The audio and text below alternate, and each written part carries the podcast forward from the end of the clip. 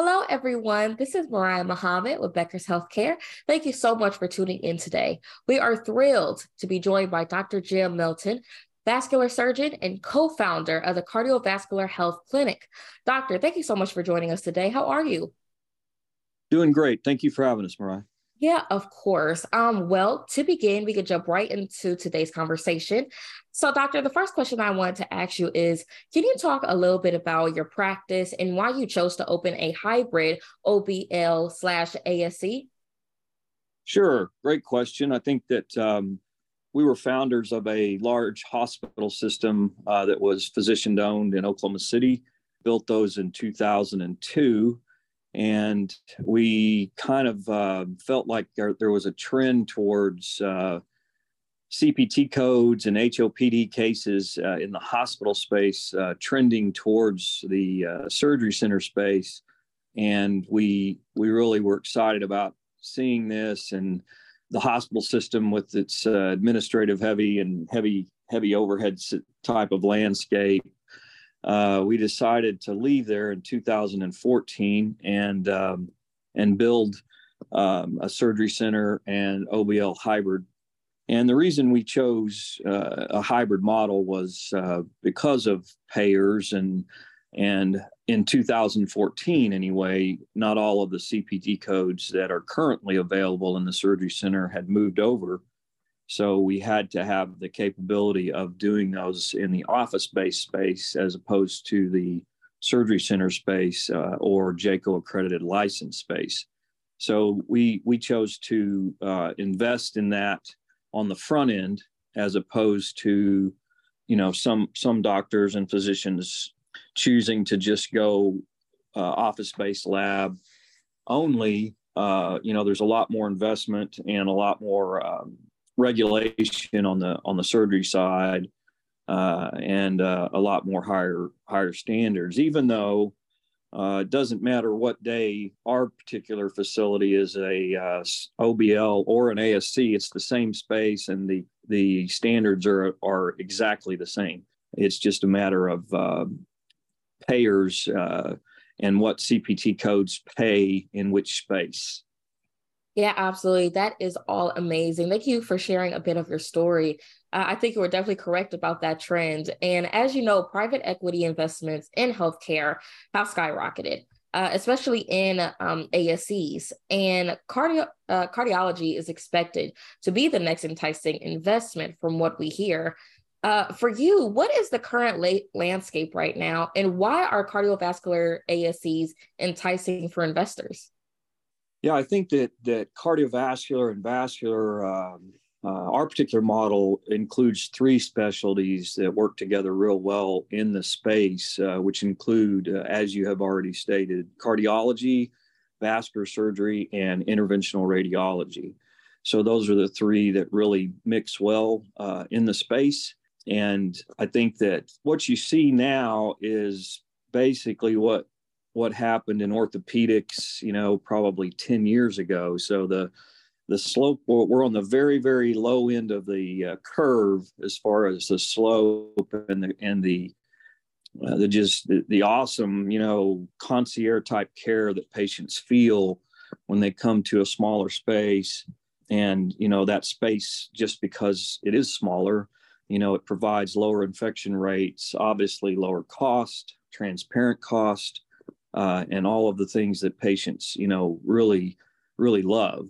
And so I think that uh, private equity has seen this as a very, you know, incredible opportunity, uh, just like total joints, uh, you know, or majority of those are being done in the surgery center space now, but that was uh, a new thing, you know, 10 to 12 years ago. So I think that you're seeing a new field basically enter the surgery space. And it's obviously a lot higher end with patient care and choosing the patients that are appropriate for the space, uh, just like you would in an orthopedic uh, ASC, but but uh, even to a even to a higher degree. Uh, I think that uh, this is what has you know brought a lot of interest uh, from the private equity side. They see that same type of slope and growth in the cardiovascular, vascular, and interventional radiology space that they saw uh, in orthopedics, uh, GI, and and those other type of uh, specialties. But this particular space has just uh, a lot of net value, if you will, or EBITDA involved, uh, just uh, because of the types of procedures that we do and the amount of money we save the entire system, including Medicare and all commercial payers, as opposed to uh, the patients uh, being placed in a hospital or HOPD type of CPT or DRG code. Yeah, absolutely. Thank you so much for sharing that insight. And since we're touching on private equity, in your opinion, how does the interest from private e- equity impact patient care, operations, and finances? Yeah, so I mean, when we when we decided to at least look at private equity in um, you know 21, 20, and 21, right, basically in the middle of COVID, there was no financial uh, need to do that. We we we we ran a good business uh, and didn't really need capital at all on the local level. But we are uh, my partner and I are you know towards the end of our careers and uh, still very very busy practitioners and providers. But you know we we had already been successful in our careers, but we we really felt like we wanted to leave a legacy of what we thought healthcare looks like in the future. And so we we went out in 2014 and you know we took a took some significant risk at that time um, and and built a 40,000 square foot building and and and the surgery center and uh, and everything. So I think that at the end of the day, we decided to partner with private equity to try to try to develop this vision that we had of spreading this this model you know across states and that that's a different type of capital and uh, and also it's it's uh, supportive from the private equity side with with a very strong you know C-suite which involves you know a CEO, a COO, uh, CFO, uh, HR and, and, and marketing as well as uh, uh, RCM cycles. So, uh, private equity, obviously, if you do not have that and it's not working well, or you need help with that particular, any of those particular sides of the business, you know, the, the C suite or the private equity firm or uh, ours is uh, Heart and Vascular Partners, HVP, you know, is always there to help you as far as any kind of operations, obviously capital uh, organic growth as far and as well as uh, surgery center uh, builds and um, um, the the ability to uh, grow in different markets. Yeah, absolutely. That is all super nice to know. Uh, thank you for giving us that impact about, or that giving us that information about impact. For you, what are the advantages of working with private equity in your lab in your experience? again, I think it's just finding uh, with mergers and acquisitions, finding like minds and like physicians who practice uh, good, solid medicine. We get called three, four times a week uh, from groups, and uh, we do a deep dive uh, initially into their practice and their practice habits, and and it has to be good medicine, or we're we are not interested at all. Um, and so we, we we do that first, and then we find like minds and like visions and we t- start to, to try to partner with them across different states. And we have been very successful with that, taking uh, cardiologists out of hospital systems that aren't happy, and majority of them aren't happy. Uh, if you true if you gave them truth serum, they would they would say so. And I think that we have brought them out of those systems built them medical office buildings, surgery centers, and partnered with them and tried to emulate uh, what we have here in Oklahoma City. So, quick follow up question How does industry play a role in your growth as a company? So, I think it's real important, uh, you know, who you partner with on uh, your disposables that you use in the cath lab and partner with a uh, someone who has the ability to leverage uh, disposable items that you use against capital that you need to build surgery centers.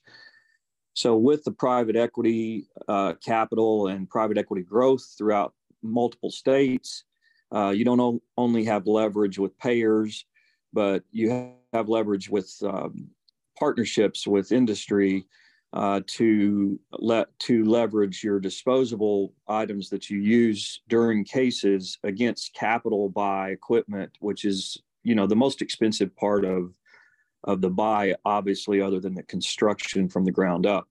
But once you start filling the space with the capital needed to take to take uh, state of art care of our patients, then um, you know Heart and Vascular Partners we we pick our partners very closely with uh, regarding our vendors because there's numerous vendors out there to include Philips, uh, which can uh, have the whole package because they have a complete capital equipment uh, division.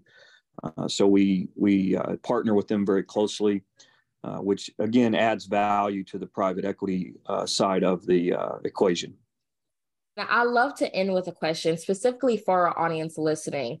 So, Doctor, for practice owners looking to partner with private equity investors, what is your advice for choosing a partner? And also, how did you find a partner? If you could give us a little story time, that would be great.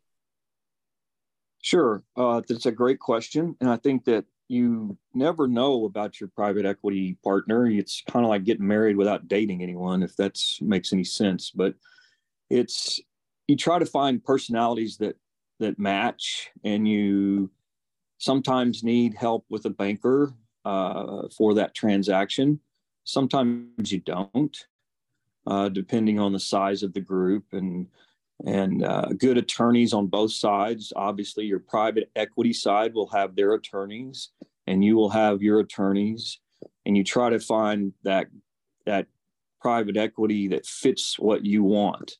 I think that we chose a private equity firm that uh, was less EBITDA up front and more rollover or waterfall possibility down the road because we believe in the model so much that uh, we believe this is the future. And so we chose a private equity firm, Assured, who now has uh, you know developed Heart Vascular Partners or HVP, uh, because of that vision uh, likeness as far as the uh, ability to to help junior partners it gives you a great ability to recruit extremely high talent because they see the future and they see the ability to invest in something very special uh, it's also on the again the low end of the growth curve so they have a really great chance of investing early in something that could that uh, could possibly be very valuable down the road. Absolutely. Thank you so much for those final thoughts, Doctor. I want to thank you for sharing your time and insights today, as well as Philips for sponsoring today's content. To our audience, we hope you tune in to other Becker's podcasts and have a wonderful rest of your day. Thank you.